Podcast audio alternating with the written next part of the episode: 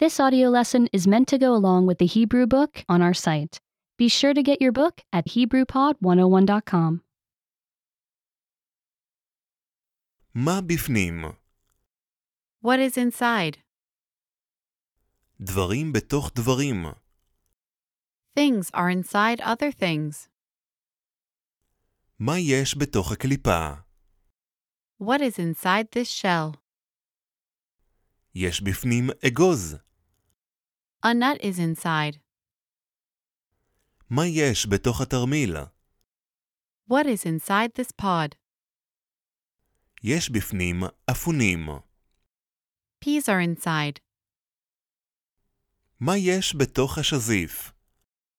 What is inside this plum? יש בפנים גלעין. A pit is inside. מה יש בתוך הקוקוס? What is inside this coconut? יש בפנים חלב. Milk is inside. מה יש בתוך הביצה?